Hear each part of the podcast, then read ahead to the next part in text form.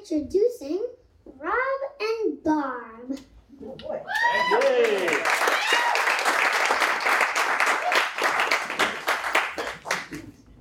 So I ask one thing uh, for group participation, and at the end of this 40 second long song, you have to say or yell certain words, which we have on some signs here to help you. Mm-hmm. We'll say Marvel by the month. I will also yell with you, so you're not alone. But after that, no participation. Nobody's going to come out and like torch song and sit in your lap or anything. Just this is it.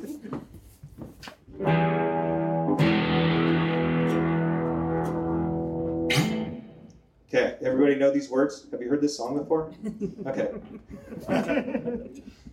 I'm going to screw it up. Let's do this. Uh. Stan the Man and Jack the King. Of iron and ankles with wings. Twelve cents admission to the show. Where monsters, gods, and heroes go.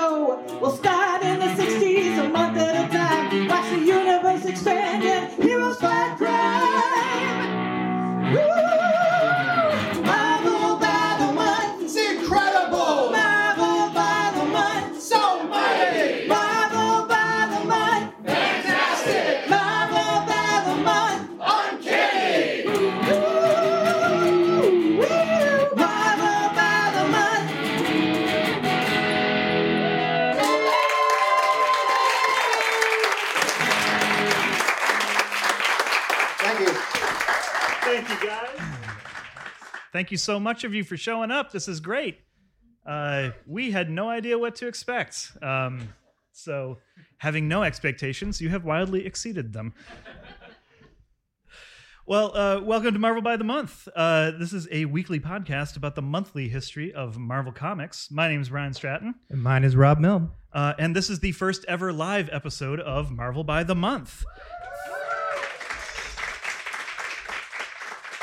Thank you so much for joining us for this thing. Uh, we are here in Comic City, USA, Portland, Oregon, at our very favorite comic book store in town, Books with Pictures.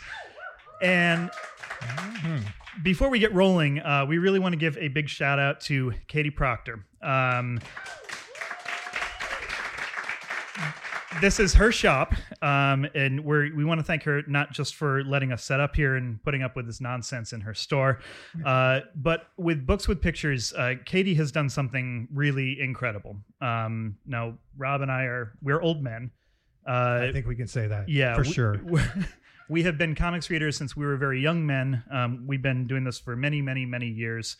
Uh, when we were growing up, there just weren't comic book stores like Books with Pictures. Um, we have fond memories of the a few of the stores that we went to as kids, but um, there's a reason that comic book guy from The Simpsons exists as a character. Mm-hmm. Um, we know that guy. We have seen him a thousand times uh, in uh, a thousand shops and, and comic book conventions.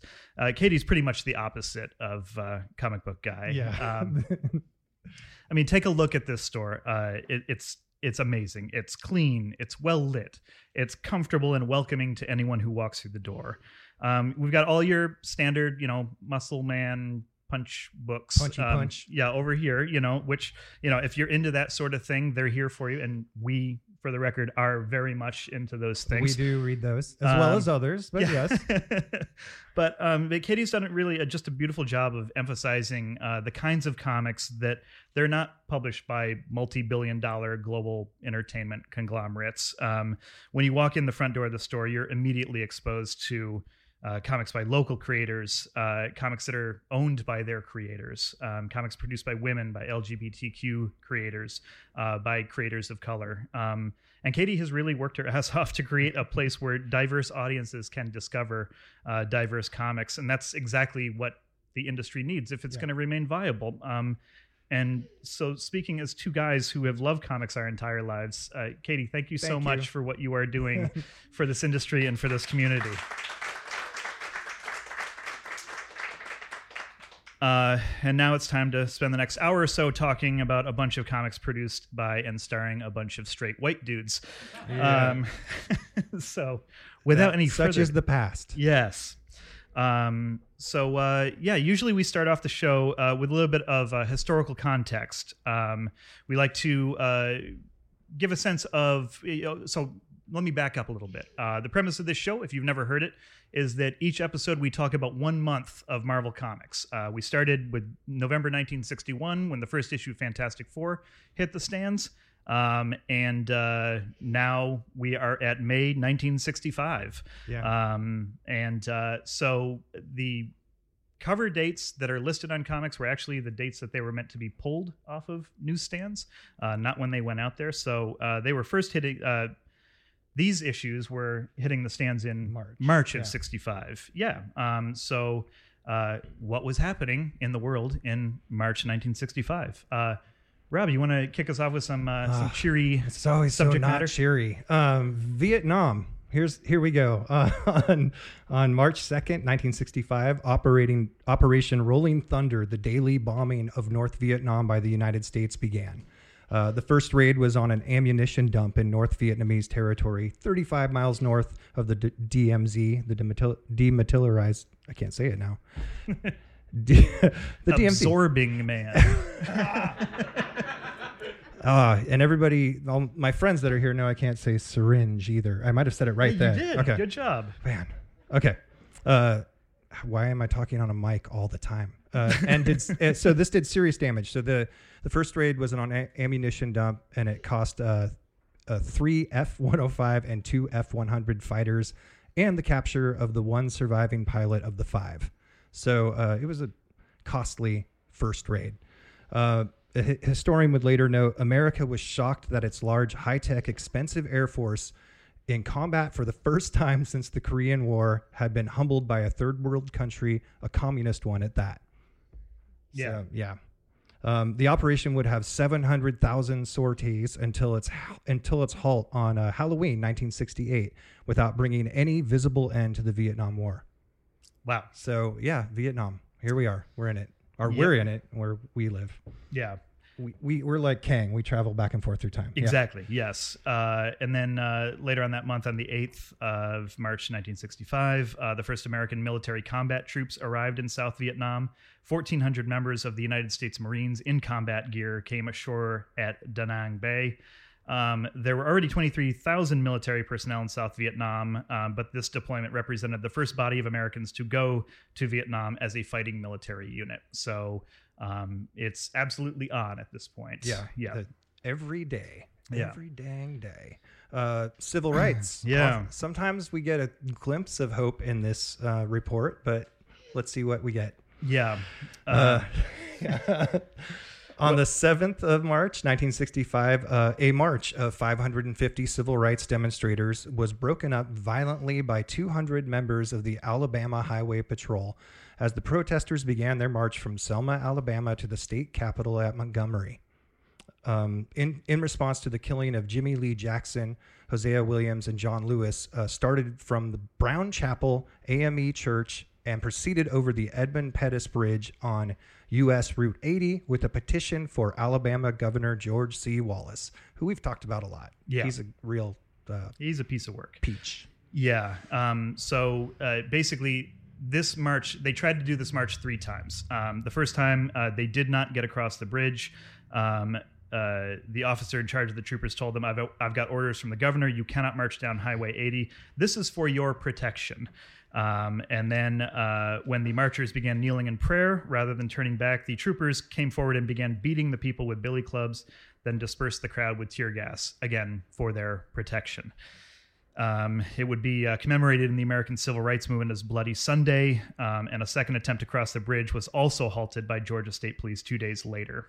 So, yeah, not good news, Yeah. as usual. Um, on the 15th of March, President Johnson spoke to a joint session of Congress and a nationwide television audience to call for federal legislation that would become the Voting Rights Act of 1965. So, something positive is happening on this side. Yeah. Uh, it, he said, No law that we now have on the books, and I have helped to put three of them there, can ensure the right to vote when local officials are determined to deny it, said Johnson. So he understood that uh, federal mandate wasn't being upheld locally in many places. Yeah. So the Voting Rights Act of 65 did pass uh, ultimately in August of 1965. Um, but uh, well, this is all still going on in March. Uh, on the 21st, uh, homemade time bombs were found in five locations in African American neighborhoods in Birmingham, Alabama. Um, uh, one was located inside a black Roman Catholic church, uh, wired to 30 sticks of dynamite. Uh, others were located at a lawyer's house, a funeral parlor, outside of a high school, and in a home that had once been occupied by the brother of Martin Luther King Jr. And this is a month away from the shooting of Malcolm X. right? Yeah, So, Malcolm X uh, had been assassinated the previous month. Yeah. Uh, so there's just a lot of terrible things. Yeah. the, the usual. Um, But uh, the march continued. That they did a, a third attempt at the march um, from uh, Selma to uh, Montgomery, Alabama, um, on the 25th. Uh, this time, uh, Martin Luther King Jr. and 25,000 civil rights activists successfully uh, executed the march. Um, King, uh, once they got to Montgomery, uh, he gave a speech, uh, very famous speech titled "How Long, Not Long." Um, this is the speech where uh, he uh, had the famous quote uh, how long not long because the arc of the moral universe is long but it bends toward justice um, and after arriving at the state capitol a group of marchers tried unsuccessfully to present a petition to governor wallace who declined to meet with them uh, and sent his executive secretary in his place Uh, so the story of the Selma to Montgomery March is recounted in the graphic novel March, written by John Lewis and Andrew Aydin, and Yeah. illustrated by Nate Powell. yeah It's right there. yeah um, i'm you should if you have not read this already you should uh, get yourself a copy and i'm sure katie would be happy to help you out with that um, it's right there um, so uh, that's the biggest story uh, in civil rights uh, in march of 65 um, and then there is a little bit of regionally relevant news um, on the 3rd of march uh, lincoln city oregon was created by the merger of five towns uh, cutler city delake nelscott ocean lake and taft uh, the name was suggested by a group of uh, school children um, in a contest, and that's why Lincoln City is Lincoln City. So there you go. Uh. So that's uh, that's basically uh, a little bit of historical context for March '65 to kind of ground um, us in you know where we are uh, as a culture as these uh, issues are coming out, um, and now we move on to my favorite part of the podcast. And my least favorite part of the podcast. So uh, this one's called Marvel by the Minute. Um, when we started doing this podcast, uh, when we were first, you know, Fantastic Four number one had come out, um, we were covering months where Marvel only pu- published one or two issues in a month, and it was really easy for us to just go into detail on all of them and you know go panel by panel and just look at this amazing Jack Kirby artwork uh, and and that.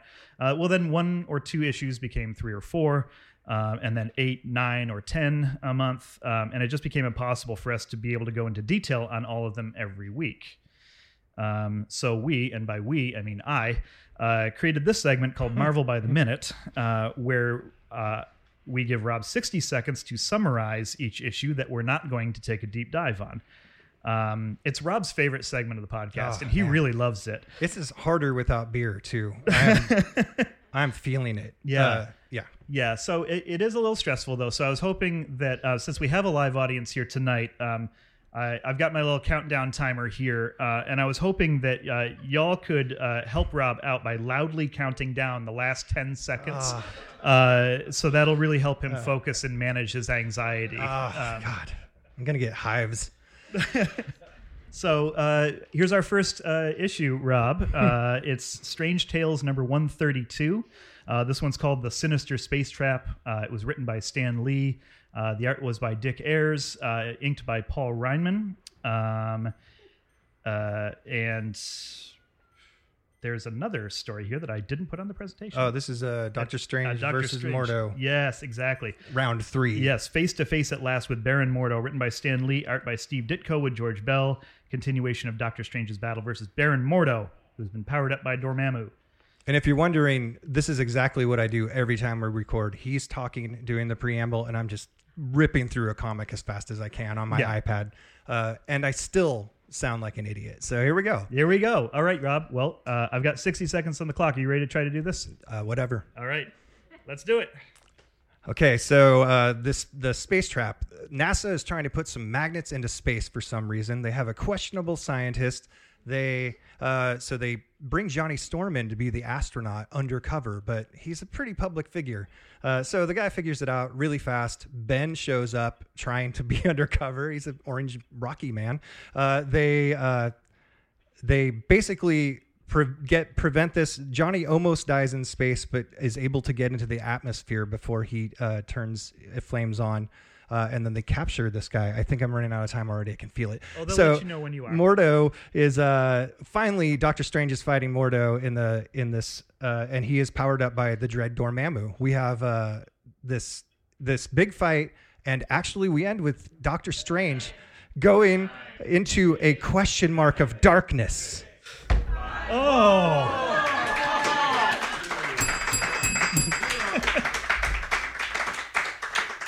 I rarely remember how they end. I'm like, two people fought, and I think one won. Probably Yeah. the hero. Uh, and I, I'm I'm wrong all the time with that. That's that's uh maybe the best time you've ever done that. I did really cut out a bunch of stuff about Dorrie and the 113 dates that were broken by Johnny Storm. hey, we mumble after this every time. all right, all right. Let's see if we can keep the streak rolling. Uh, our next issue is uh, Tales of Suspense number 65. So every issue of Tales of Suspense, you got an Iron Man story, you got a Captain America story. So the Iron Man story is called When Titans Clash. Fun fact: When I was in high school, I wrote a book about my friends called When Titans Clash. What? Yep. Um, and uh, it was written by Stan Lee. Uh, the art is by Don Heck, uh, inked by Mickey DeMeo, um, who uh, was Mike Esposito, uh, working under a fake name. Um, I, I assume because he was working for someone else at the time. Pro- DC. Yeah, there you go. Um, If you're going to moonlight between DC and Marvel, you need a pen name. Yeah. That's what happens. Yeah. Exactly. Um, and then we've got a uh, Captain America story, uh, The Red Skull Strikes, written by Stan Lee, art by Jack Kirby, inked by Chick Stone. Uh, it's set in World War II. Um, and this is actually an adaptation of a story that came out in 1941 in the first issue of Captain America comics. They just uh, slightly rewrote and completely redrew it for uh, for this issue. That's all I'm going to give you, man. Dang. Dang. The- I just want him to talk longer so that I can somehow, somehow read these. Yeah. Okay. Okay. Well, uh, I'm going to hit play. So you're good? I'm, I'm whatever. All right. Go for it. Okay, so uh, the Iron Man story, we have uh, this crook breaks into uh, Stark Industries and uh, steals the new Iron Man armor. He's just a guy named Weasel, and he goes in and gets the the full suit, sneaks into Tony's office. The uh, briefcase wasn't rigged as it normally is to explode, and of course, murder off camera everyone who tries to touch it. So, some reason, he left without that. Um, he I know I heard the fear the clicking. Uh, so the uh, so the, he ends up he ends up fighting. Uh, Tony Stark has to get the old armor, which is powerful but very slow, and just sort of wait out this Weasel guy in the armor. Who he took like a week to learn how to use it. So it was a plausible fight. Anyway.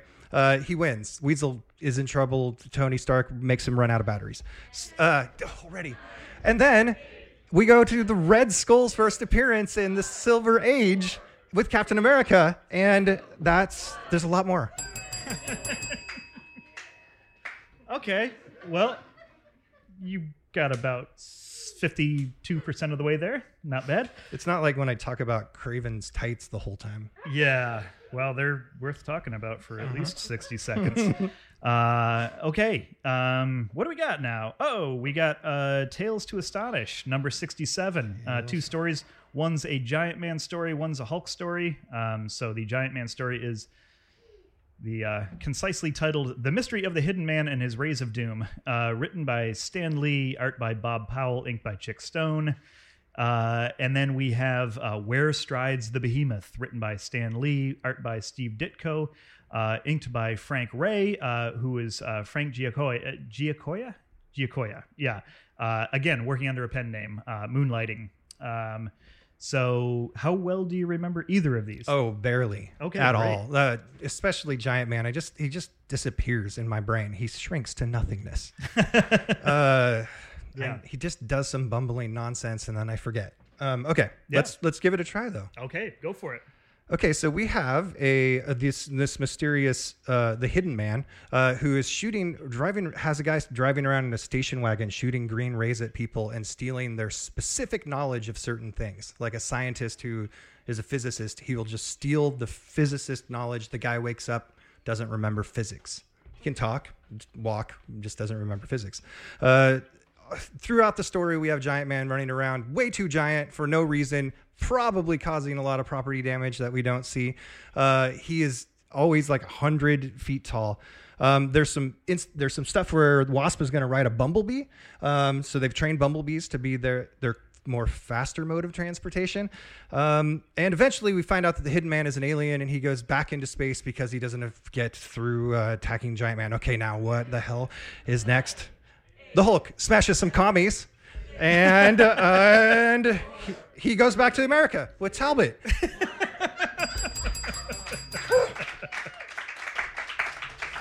I mean, technically that's accurate, but like any 1960s Hulk story is Hulk smashes some commies. Also, Hulk talks like Hulk now fully. In the last two issues, he's just Hulk this and Hulk that. yeah, it took them a Uh. really long time to figure out how to write Hulk. Um, and they figured out, uh, it took him a long time to figure out how the power is going to work. Um, it's only recently gotten to the point where he gets uh, angry or anxious and then turns into the Hulk. Um, but then he, uh, like at this point, he's still like, if he gets too worked up when he's the Hulk, he turns back to Bruce Banner. So um, they're still working out the kinks there. Um, okay, uh, man, you only got uh, two more to go. Okay. Uh, Sergeant Fury. Feel my blood pressure lowering. Yes, uh, Sergeant Fury number 18 is your next issue. So, um, if you are only familiar with Nick Fury from the Marvel movies, um, you're probably wondering why this white guy is starring in Nick Fury and his Howling Commandos. Well, that's Nick Fury. It's a long story. Um, uh, Senior is how they, I think, Oh, is that how reference it often now. Yeah. Okay. Um, but the story is called Killed in Action. Um, it's written by Stan Lee. The art is by Dick Ayers, inked by Chick Stone. Uh, on the cover, it says, Once again, sudden death claims another victim. You will never forget the ending of this powerful war masterpiece. Um, and the. Uh, all the different portraits that you see on the side there, uh, those are all members of uh, Nick Fury's group of Howling Commandos um, and his girlfriend. So let's see how a 1960s Marvel comic handles this. Oh, okay. Uh, are you ready? yep. Okay. Okay, so uh, Nick gets sent to Norway to blow up uh, a boat, a Nazi boat. Him, him and the Howling Commandos. Uh, before he leaves, he there's an air raid. He and Pamela both go to their job. She's a nurse, so she's like, "I'm not going to hide in a bunker. I'm going to go help people." And then he goes and mans a gun and shoots down like a plane single-handedly because he's Nick Fury.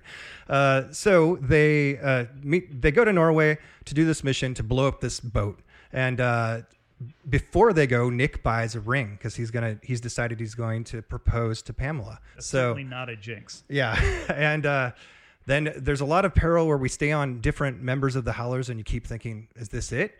Uh, Nick gets the ring. It's on his dog tags, and it gets ripped off in a fight, and he jumps uh, into the water, the icy water, to buy it. Oh. And or to save it, he comes back only to find out that Pamela died in an air raid while he was gone. Yeah. Bummer. Into the fridge, yeah. yep. Fridged. Uh, man. Yeah. Okay. Well, um, let's try to uh, bring this back up a little bit. Um, Okay. With, uh, by the way, if you've seen the little Spider-Man running around, that's my boy Jack. Um, I don't know where he is right now. He's doing whatever a spider can. Yeah. He's in the kids section. Excellent. Um, well, uh, this story is called Spider Man Goes Mad. It's written by Stan Lee, uh, art by Steve Ditko, um, pencils and inks because that's how Ditko rolls. Um, Nobody inks Ditko but Ditko. yeah.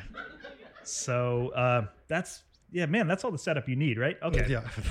Well, it's probably not as much as you need, but it's all you're going to get. yeah. Uh, go for it.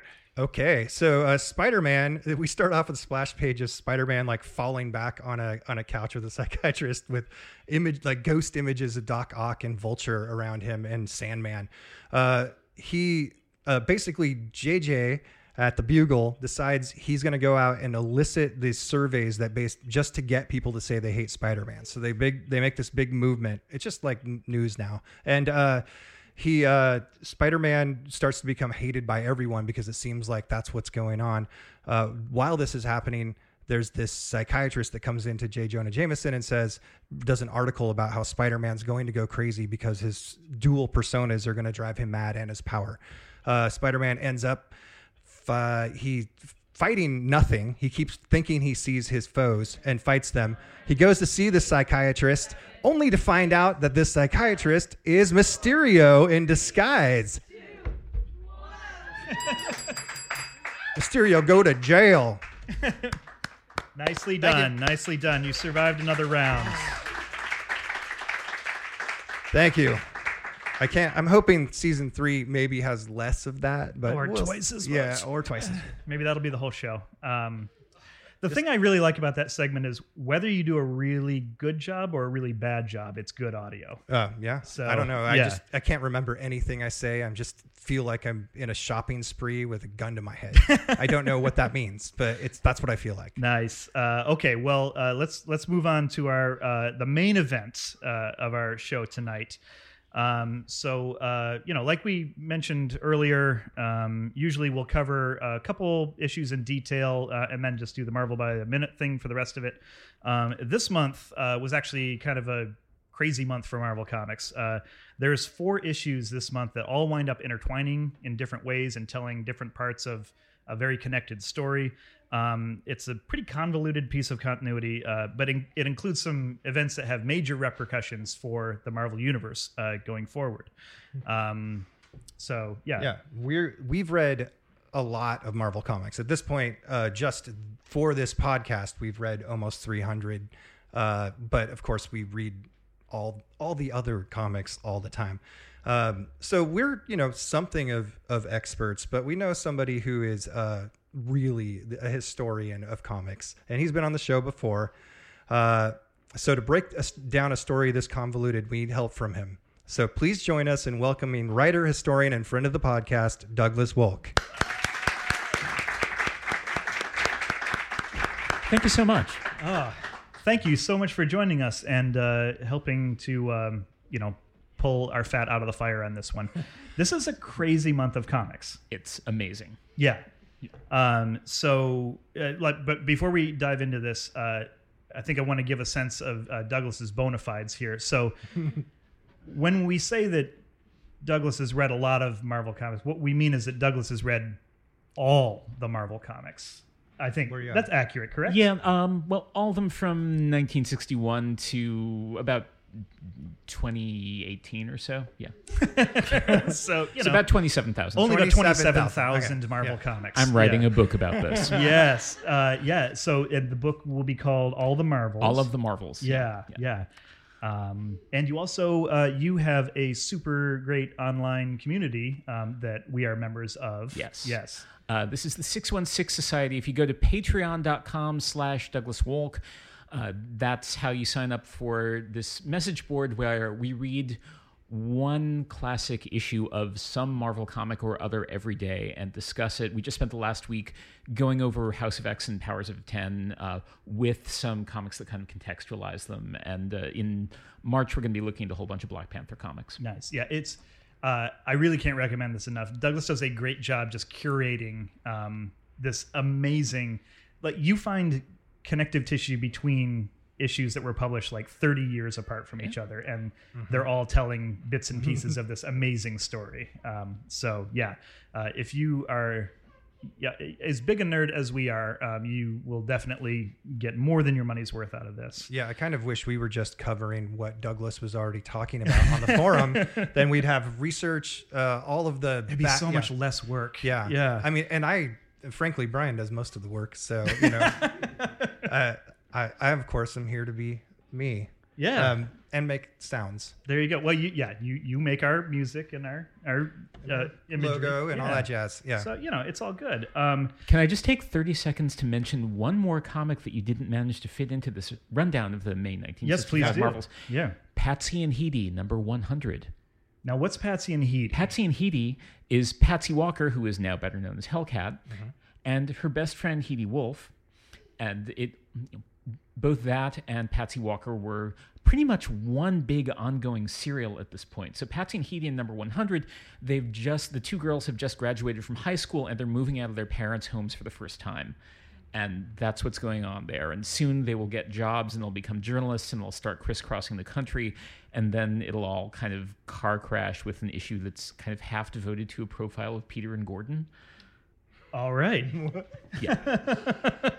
Comics are amazing. yes. Yes. It is one universe. It Yeah. becomes a, it, more and more over time. More it and more over becomes time, a yeah. single universe. Everything that happened in the past. I mean, as we Red Skull just showed up now. Yeah. so, And Patsy and Petey will, in fact, show up in the Fantastic Four annual in just a few months. Wow. Oh, because uh, we have a wedding coming. We up. have a wedding coming. Oh, yeah, we do. that's right. Yeah.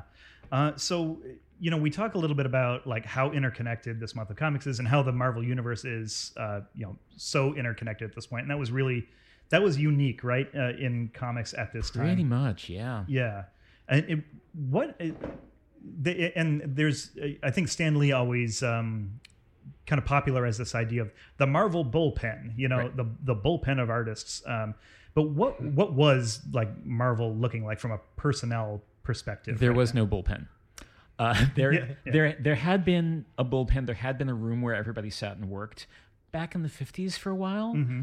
After 1957, not so much. The bullpen at this point was purely theoretical. The people who worked there, it was uh, Stan Lee and Sol Brodsky and a couple of other people, and everybody else was just freelancers who just came in with their work. Wow. That was the bullpen. Yeah, and Stan was he was editing everything. He was editing everything. He was scripting everything. He was scripting almost everything. His brother Larry Lieber wrote uh, the script for, Oh, I believe, Rawhide Kid. Yeah, yeah. We we've talked about Larry on Yeah, this Larry's, podcast Larry's before. touched a lot of things. yeah. Um, well, uh, And Flo Steinberg was the other Yes, person in the right. Yeah. yeah. Flo. Fabulous Flo. Yep, she was uh, stuffing all those Merry Marvel Marching Society fan envelopes Yeah. with yeah certificates and things. Um, well, okay, so we're going to be um, uh, covering all this uh, this stuff. We're going to be bouncing back and forth between uh, four issues that Marvel published this month. Um, so we've got X Men number eleven, um, which is the Triumph of Magneto, written by Stan Lee, art by Jack Kirby, inked by Chic Stone. Um, we've got Journey into Mystery number 116, which is a Thor comic. Um, uh, the story is called The Trial of the Gods, uh, written by Stan Lee, art by Jack Kirby, and in this issue, uh, Vince Colletta started inking, uh, and I think remains the regular inker for a long, long time. Uh, Fantastic Four number 38, Defeated by the Frightful Four, written by Stan Lee, art by Jack Kirby, inked by Chic Stone. And Avengers number 16, The Old Order Changeth, written by Stan Lee, art by Jack Kirby, uh, I think layouts by Jack Kirby, maybe, uh, and inks by Dick Ayers or something like that. Um, Dude's drawing like 110 pages a month at this point. yeah, seriously, Kirby. Like, I don't know when he slept. I don't know if he slept. Yeah. Um, so uh, let's go ahead. Let's just jump in um, and uh, talk X Men number eleven. Um, So uh, I think Rob and I have some notes here, but Douglas, please jump in for additional context and color commentary where it makes sense to do so. Um, so uh, our story begins. Uh, Professor X has detected an incredibly powerful super being. Um, it's uh, and uh, Cyclops is concerned he might be the most dangerous mutant we've ever faced. Uh, so uh, Professor X dispatches the X Men to try and locate this stranger uh, before Magneto does, because right now at this point, um, basically Professor X and Magneto they're like uh, rival athletic directors at very competitive colleges, and they're always trying to like recruit high profile mutant That's talent. it. It is it. If That is the rival whole thing. athletic directors both ran child armies. Yeah, Right, yeah. Child, child armies too. It's prob- problematic. I say that, you know, you know what it means. Um, Yes, yeah. so the uh, the stranger has rented a room uh, somewhere else in the city, and he's he's just got he's asked for um, for the rent, and he just conjures a fistful of money out of nowhere, and uh, which makes the landlady very happy. Yeah. Um, as as you can see, well, not here, but you can see that she's uh, she's awestruck by this load of cash and has no more questions. Doesn't want to doesn't know where doesn't care where it came from. It's there. Yeah. Um, I also like the way that she basically looks like, for those or who are familiar with Jack Kirby's 1970s stuff for DC, she basically looks like Granny Goodness's second cousin. Yeah. Um, so, uh, first draft there. Mother Uh, so then the stranger uh, he decides to uh, go for a walk through the air. Uh, in case you hadn't caught on to the fact that there's something a little weird about this guy, um, he finds himself being drawn toward a particular building, um, and Magneto and his Brotherhood of Evil Mutants are waiting inside. And meanwhile, back at the X Men, uh, with the X Men, they're nearby already looking for the stranger. Cyclops overhears two cops talking about the stranger. the X Men start heading toward the building that he was seen entering. So now everybody's converging on this Magneto point. Yes. Um, so uh, inside, uh, we've got Magneto. He's given the stranger the hard cell, demonstrating his magnetic power. Um, the stranger winds up being wildly unimpressed uh, by the whole presentation, um, and he responds by uh, turning Mastermind into what he describes as a solid block of matter, which, I mean, he was before that. Yeah. Um, but it's a different kind of matter. Um, and More it- solid. Yes, Dense. w- winds up crashing through the floor um, and uh, causing a giant ruckus. Um, so the commotion attracts the attention of the X Men. Uh, they enter the building through the hole in the wall that the stranger just blasted. Uh, the X Men and the Brotherhood start fighting. The stranger departs in a cone of energy uh, and takes Magneto and Toad with him, leaving Quicksilver and Scarlet Witch alone. So this cone of energy just looks like a, a dust devil, um, which was, you know, a weapon of some. Yeah, some yeah. other- Kirby loves drawing these. Yeah. So, um, yeah, we see that show up a lot. Uh, so then, uh, the uh, so Magneto and Toad have taken off with the stranger.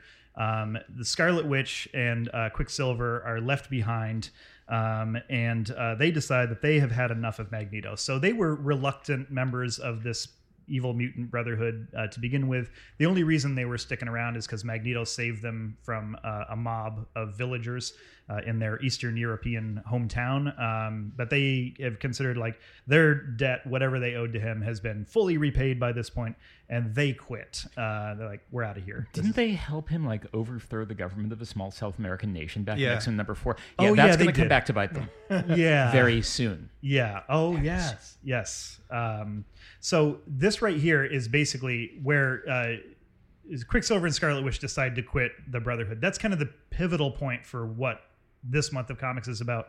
But uh, let's just go ahead and wrap up uh, the rest of what happens because it's pretty zany. Uh, yeah, so the stranger takes Magneto and Toad to a forest. Uh, he reveals that he's a traveler from the stars whose people study mutations.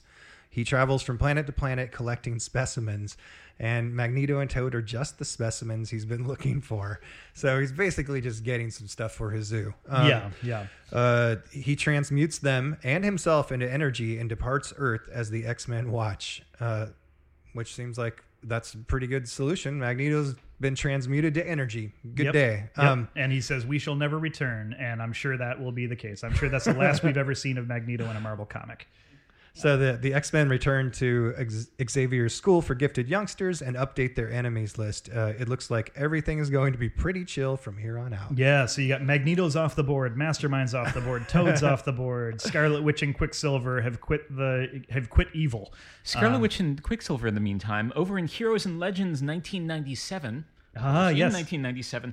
Uh, written by James Felder, drawn by Sal Buscema, Dick Ayers, Steve Ditko, Gil Kane, and a cast of thousands, and apparently originally meant to be scripted by Stan Lee, but he ended up not scripting it. Uh, immediately after this, they've gone to the Balkans. Um, Magneto comes after them. They say, "No, no, no, no, we're done with you." And then they uh, rescue uh, a guy in sort of traditional Tyrolean garb from a avalanche of some kind, and uh, he invites them to to come stay with them, and we'll see where that goes. Oh, okay, great. Yeah, he looks like. I mean, that's what I would just call a yodeler for my, you know, Yeah, shorthand. A, a Ricola man. yeah, yeah. exactly. Um, great. Well, so you know everything's looking cool for the X Men, uh, but then all of a sudden, uh, uh, Professor X's mutant detecting device Cerebro. This is what it looked like in 1965. It wasn't a cool like circular room with holograms and Patrick Stewart wearing a colander on his head. Um, uh, this is what it was just a thing he had in his desk. It's Yeah. going crazy. Uh, Cerebro's detected a new menace. The most powerful, deadly enemy they've ever faced is almost upon them. Who is it? Tune in next episode, true believers. Okay, Cliffhanger. so that takes uh, that takes care of the X Men uh, for this month. So we're going to jump over now to Avengers number sixteen. Uh, so this issue uh, picks up exactly where last issue uh, left off, and there's two main storylines that are playing out here.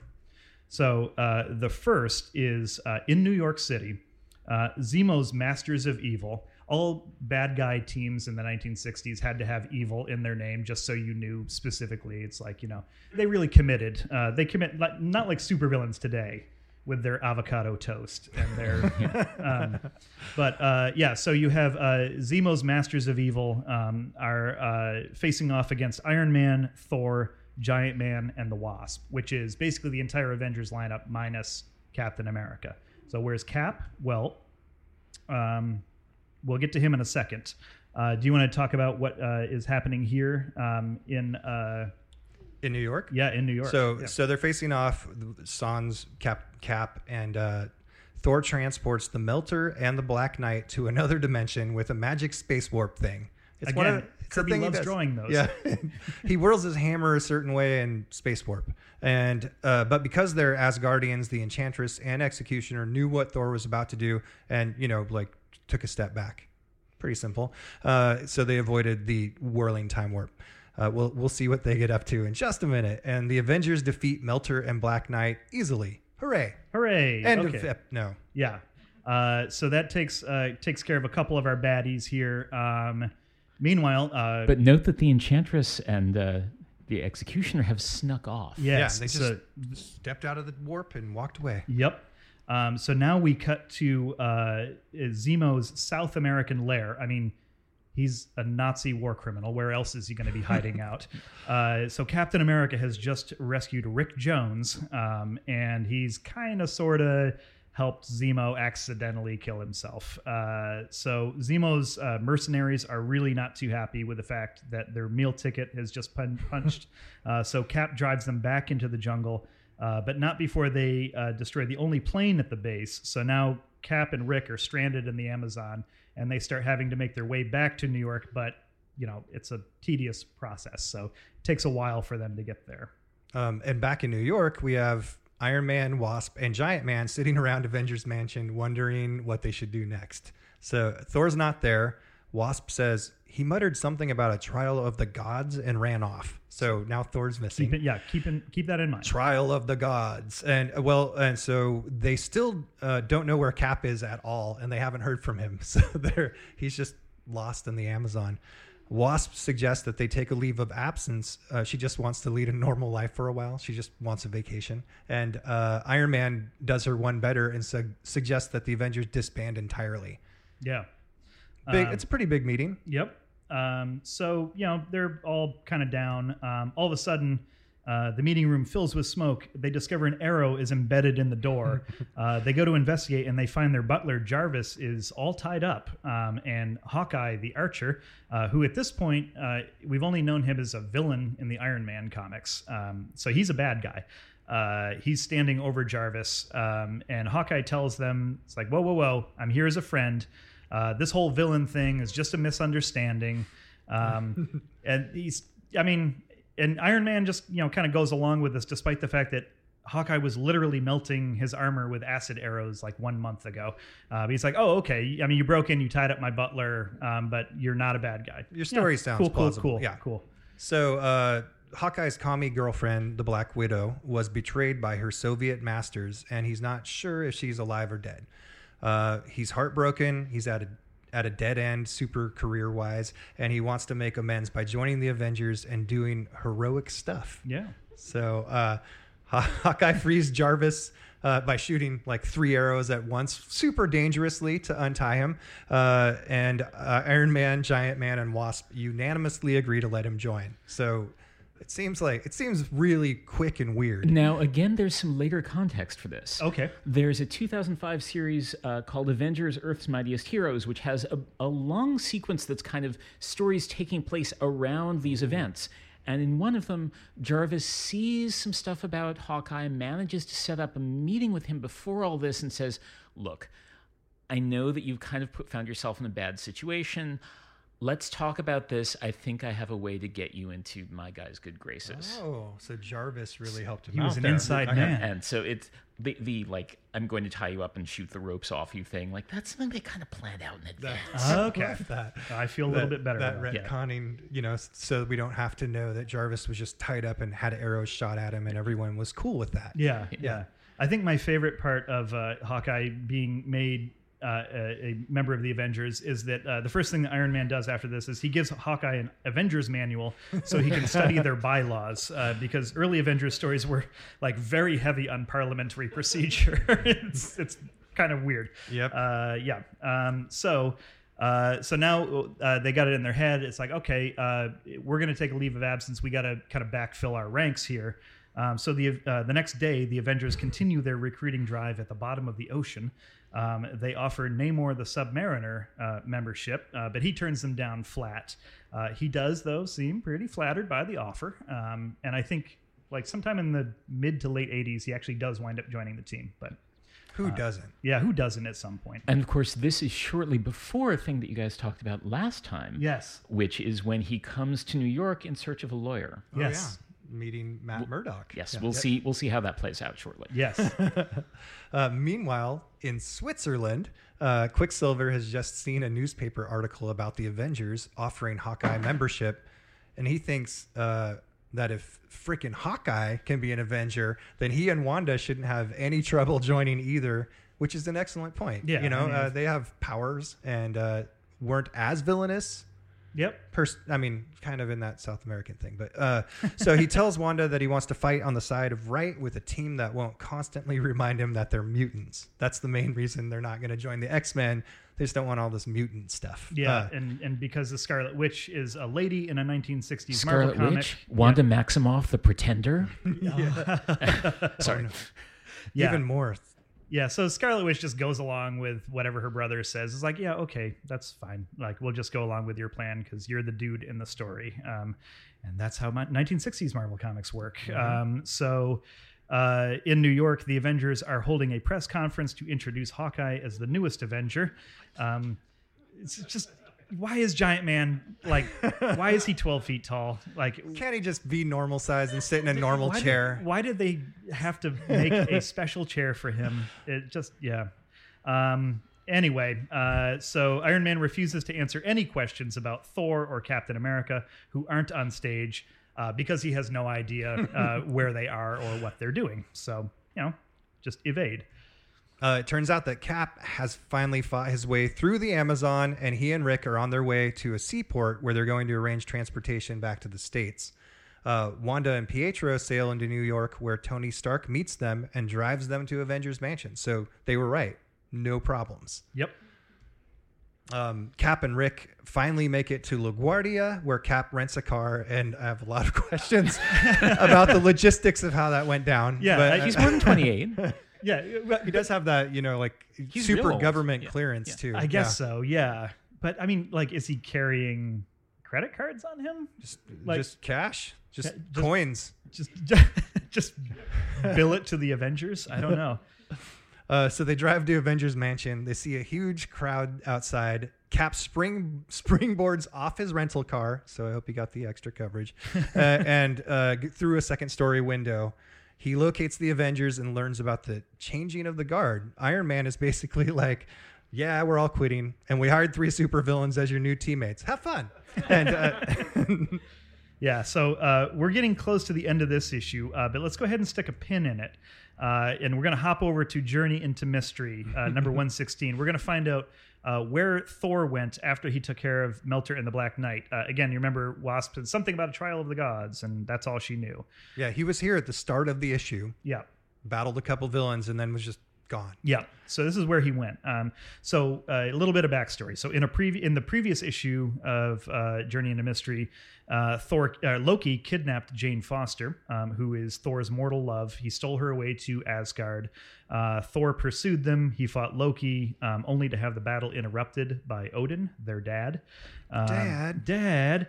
Uh, Loki claimed that Thor brought Jane to Asgard himself in order to make her an immortal, and Thor is all like, "Nuh-uh." and despite the fact that Odin is all-seeing, he can't figure out which one of his sons to believe: the one who behaves honorably in literally every single situation, or the one who lies constantly about everything. Um, so uh, Odin orders both Thor and Loki to undergo the, trial, of the, gods. Yeah. Uh, so uh, Odin sends Loki and Thor to Skornheim, uh, where even immortals may find death. Uh, they're supposed to be unarmed. Uh, Thor surrenders Mjolnir in Asgard, uh, but of course Loki doesn't play by the rules. He's smuggled uh, some enchanted Norn stones to Skornheim. Uh, These words are so much fun to say. I love. Yeah. I love the Norse mythology stuff. Yeah. So, uh, so Loki uses one of these Norn stones to show Thor that he dispatched the en- Enchantress and Executioner to go after Jane Foster. So he he wants Thor to know the whole time that his mortal love is under threat of these yahoos. Um, so, uh, but of course Loki doesn't. Uh, so wait, sorry. Yeah. So that's what they got up after, uh, after they escaped from the Avengers. Is they went straight after Jane Foster. Um, Thor and Loki are in a race to make it to a dimensional barrier that leads back to Asgard. So we've got total video game, you know, logic going on now. Um, the, uh, Loki uses his magic Norn stones to cheat his way through deadly obstacles. Thor doesn't cheat despite knowing that Jane is in peril um, because so it's a real goofus and gallant situation. Yes. Uh, yeah. Um, and then uh, meanwhile, back in Asgard, uh, Balder interrupts Odin in the bathtub. Uh, and he shows Odin that Loki has sent the Executioner and Enchantress to menace Jane Foster. Odin doesn't like the fact that Thor is in love with Jane. Um, uh, he doesn't like that his immortal son is in love with a mortal, um, but he's not about to let her be used to sway the outcome of the trial. Uh, so Odin orders Balder to head to Earth and rescue Jane from the immortal Asgardians. And, and just you know, one second. That's a, a really cool bathtub. Yeah. I think It's a very good bathtub. I spent a lot of time looking at that bathtub and and thinking about that bathtub after I read this. That was that's which is why I don't remember many other comic books. Yeah. Uh, Also, good horse. Jack Kirby could draw a really good horse. like it's it's less common than you would think. Yeah, yes, the dude totally hates his job. this guy. Yeah, He just holds Odin's towel Here's while Odin's towel, bathing. Odin. Yeah. yeah. Uh, so um, now let's take a quick hop back to Avengers 16. Right. Yes. Uh, this is where the new Avengers lineup is about to be introduced to the world. Um, So, yep. So they're it. they're heading out the door, um, and now we're back to Journey into Mystery. Um, now we see that uh, with the Avengers otherwise occupied, uh, there's no one to assist Jane Foster as she's fleeing from the Enchantress uh, and the Executioner. So this is all happening in New York, but uh, there's all you've got is a bunch of very concerned citizens who are standing up to uh, uh, Enchantress and Executioner. Um, and this feels, it actually feels like a very direct response to the story of Kitty Genovese, um, who was, uh, she was murdered a year ago um, it, when this issue came out uh, in New York. And, you know, as the urban legend goes, uh, dozens of her neighbors heard her cries and no one helped out. Um, and it became sort of like a metaphor for the uh, the decline of the American city. Um, but I feel like this is very intentional um, on Stan and Jack's part of like showing it's like New Yorkers come to the aid of a woman even if she's being menaced by supervillains. or gods. Yeah. Uh, so a member of Rick Jones' Teen Brigade sees everything happening. Uh, for those who aren't familiar, uh, the Teen Brigade it's a group of teenage dudes who are ham radio enthusiasts. So they just they're like truckers without trucks. Um, so sort of like Twitter of its day, except they actually try to be informative and helpful. So he, he tries to contact Rick Jones, but there's no answer. He's in a top priority meeting and of the Avengers. So he tries to radio Avengers HQ directly, but no one's there to take the call. yeah. So then uh, he looks out his window and he sees Daredevil jumping by. Um, and he tries to get uh, Daredevil's attention, um, but Daredevil is busy trying to track down Namor the Submariner, which happened in last month's comics. Uh, it's all very connected and convoluted. Also, just cross promo. Yes. Stan's jam. Yep. Um, and so uh, then this teen brigadier uh, tries radioing the Baxter building, uh, but it seems uh, the Baxter building's where the Fantastic Four have their headquarters. Um, uh, but it seems unoccupied. Uh, the Frightful Four, um, who are like the evil opposite of the Fantastic Four, uh, they're hovering outside the Baxter building. Uh, they take this as proof that the Fantastic Four didn't survive the explosion that the Frightful Four detonated. Wait, what explosion? Yeah. What okay. explosion? So right, let's uh, let's hop over to Fantastic Four number thirty-eight. Um, so uh, this issue starts out with I love this intro. This starts out with Reed, Ben, and Johnny looking at some absurdly huge photographs of their recent journey to the Skrull Galaxy. Um, and uh, yeah, so then um, Uh, Sue sneaks up on Reed uh, while invisible and playfully musses up his hair. Uh, the boys take this as their cue to roughhouse because that's what they're always doing is property damage. Um, but they roughhouse with her, and then it gets. Ben takes things too far uh, by bending Sue over his knee, and it looks like he's threatening to spank her. Um, and there's no way that didn't turn out to be someone's incredibly specific fetish. Yeah. Uh, so uh, Johnny, quite understandably, uh, flames on and takes off. He's like, I want no part of everything that's happening here. Um, he spots a flying man in the sky, but before he can pursue him, uh, the figure vanishes. Uh, the flying man is the wizard. Uh, who is still trying to get everyone to call him the wingless wizard, uh, which no one's ever going no to one's do. never ever going to do. Yeah, so he's the leader of this anti-Fantastic Four, the Frightful Four. Uh, they also roughhouse in their they roughhouse in their clubhouse. Um, it's not nearly as friendly, Yeah, or, or- weirdly sexual. Yeah. Yeah, it's like just roughhousing. Yeah. The former uh, paste pot Pete announces that he's changing his name to the Trapster, which is better, I guess. Not a whole No, lot, it's but not. It's uh, absolutely and not better. He's expanding his repertoire from paste to paste and traps.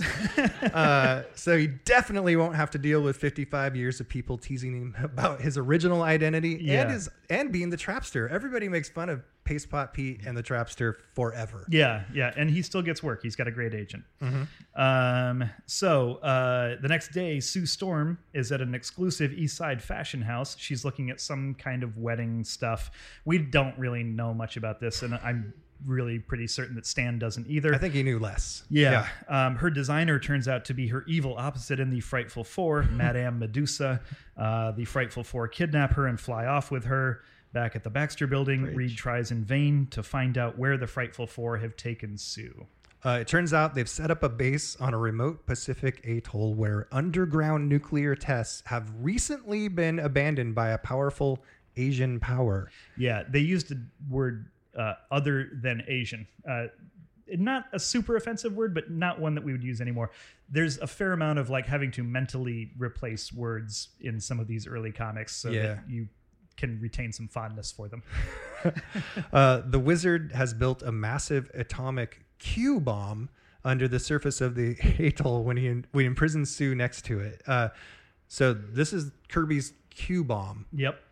What does Q stand for? We don't know. Um, It's further down the alphabet, therefore more dangerous. Exactly. Yeah. Uh, so yeah, the uh, the Frightful Four return to the Baxter building. Reed, Ben, and Johnny rush out to meet them without much of a plan. Johnny gets captured. He's also taken to the atoll. Uh, and then uh, Reed and Ben pursue the Frightful Four in their pogo plane. The Frightful Four smash it, um, eh, and then uh, Reed and Ben free Johnny, and then everyone gets into a big old fight.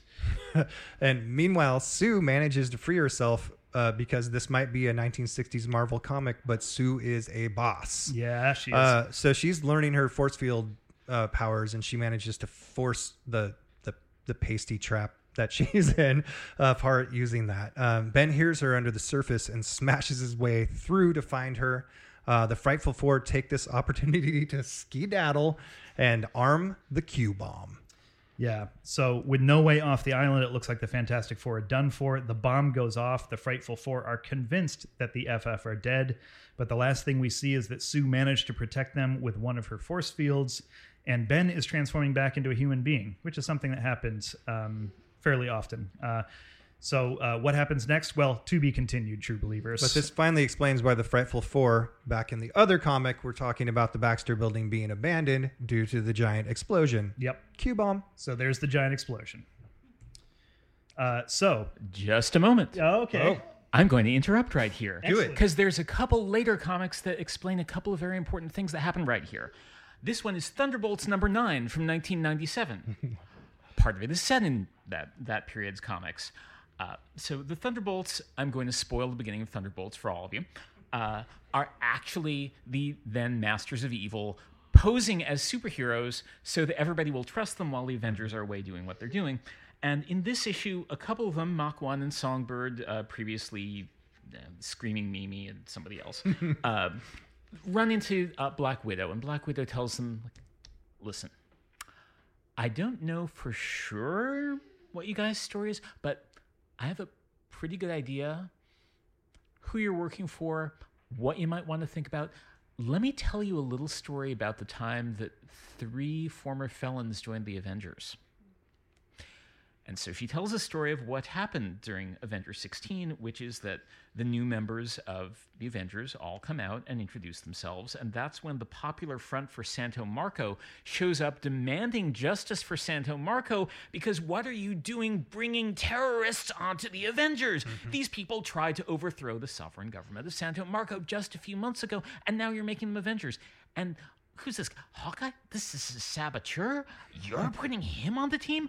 What's going on here?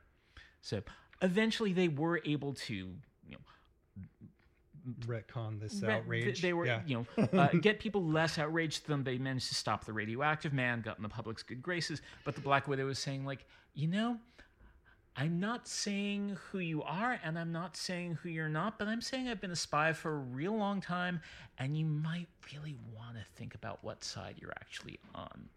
That's the first part of the story. The next part of the story comes out in Avengers number 1.1 from 2016. I remember that. Yeah. Uh, this is a, a Mark Waid and somebody else. I want to say Paul Neary? Uh, somebody else. Uh, so this also starts with the introduction. Mark, Waid, Barry and the Mark Farmer. This also starts with the introduction of the new Avengers and a near riot breaking out because you've just put a bunch of terrorists on the Avengers. Uh, they rush back inside. Everybody's real uncomfortable with it. This is being covered on TV, and the Frightful Four are back at their headquarters, having recently, you know, left the Fantastic Four to die somewhere in the Pacific, and they see this on TV and they go, "This is our opportunity." And they fly off in their grav sphere to Avengers Mansion, beat the bejesus out of the new Avengers, say, "We're done here," and fly away off to oh, Ah. Wow. That's a So lot. yeah. Wow. Okay. Uh, so yeah. So cutting back to what we just saw earlier with the Frightful Four buzzing uh, the Baxter Building. Uh, so they're going to go break into the Baxter Building, uh, but then they see this flaming figure dropping from the sky, um, and uh, Uh, they they think it's the Human Torch. Very- Who else would it be? right, yeah, An on fire thing person. Showing up near the Baxter Building. So they they get out of there, uh, but it turns out it's not the Human Torch; it's Balder from Journey into Mystery from Asgard. Uh, he's arrived on Earth to deal with the Enchantress and Executioner and protect Jane Foster. So she's okay now. So this cr- the crossovers continue. Uh, Yes. Meanwhile, back on Skornheim, uh, Thor is struggling to keep up with Loki, who's still using his Norn stones to bypass every deadly obstacle. Uh, Thor finally catches him, but he's too weak to stop Loki from reaching the dimensional barrier barrier to Asgard. So Loki basically crosses the finish line first. Uh, he's won the trial of the gods. What's going to happen to Thor? Well, Huh? Tune in next month. There you go. Um, so that's a couple of downer endings uh, to end the show on. So uh, we're going to go ahead and pop back over to Avengers 16 one last time to wrap this up. Um, so uh, Iron Man, Giant Man, and Wasp stay inside of Avengers Mansion as Captain America, Scarlet Witch, Quicksilver, and Hawkeye greet their adoring public. And so, as the new Avengers accept the cheers of the crowd, a new era begins. Uh, and that wraps up our month of Marvel Comics. But wait, But wait, the story doesn't end here. So Douglas has already referred to a lot of these uh, these side stories, uh, and I think this really sums up one of the things that I think we really love about Marvel Comics generally, um, which is just that you know this is a hugely important uh, month in uh, in Marvel history. So you know the Fantastic Four have just suffered their first their worst defeat up until this point in their careers. Uh, Thor has lost the trial of the gods to Loki. Uh, the Brotherhood of Evil Mutants, who the X Men fought about 35 times in their first 11 issues, uh, they're no more. Um, Quicksilver and the Scarlet Witch have gone from reluctant villains to now being heroes. Magneto and Toad are no longer on Earth. Uh, mastermind has been turned into a lump of coal or whatever. Uh, the Avengers have a completely new lineup for the first time. Three quarters of them uh, are uh, former villains.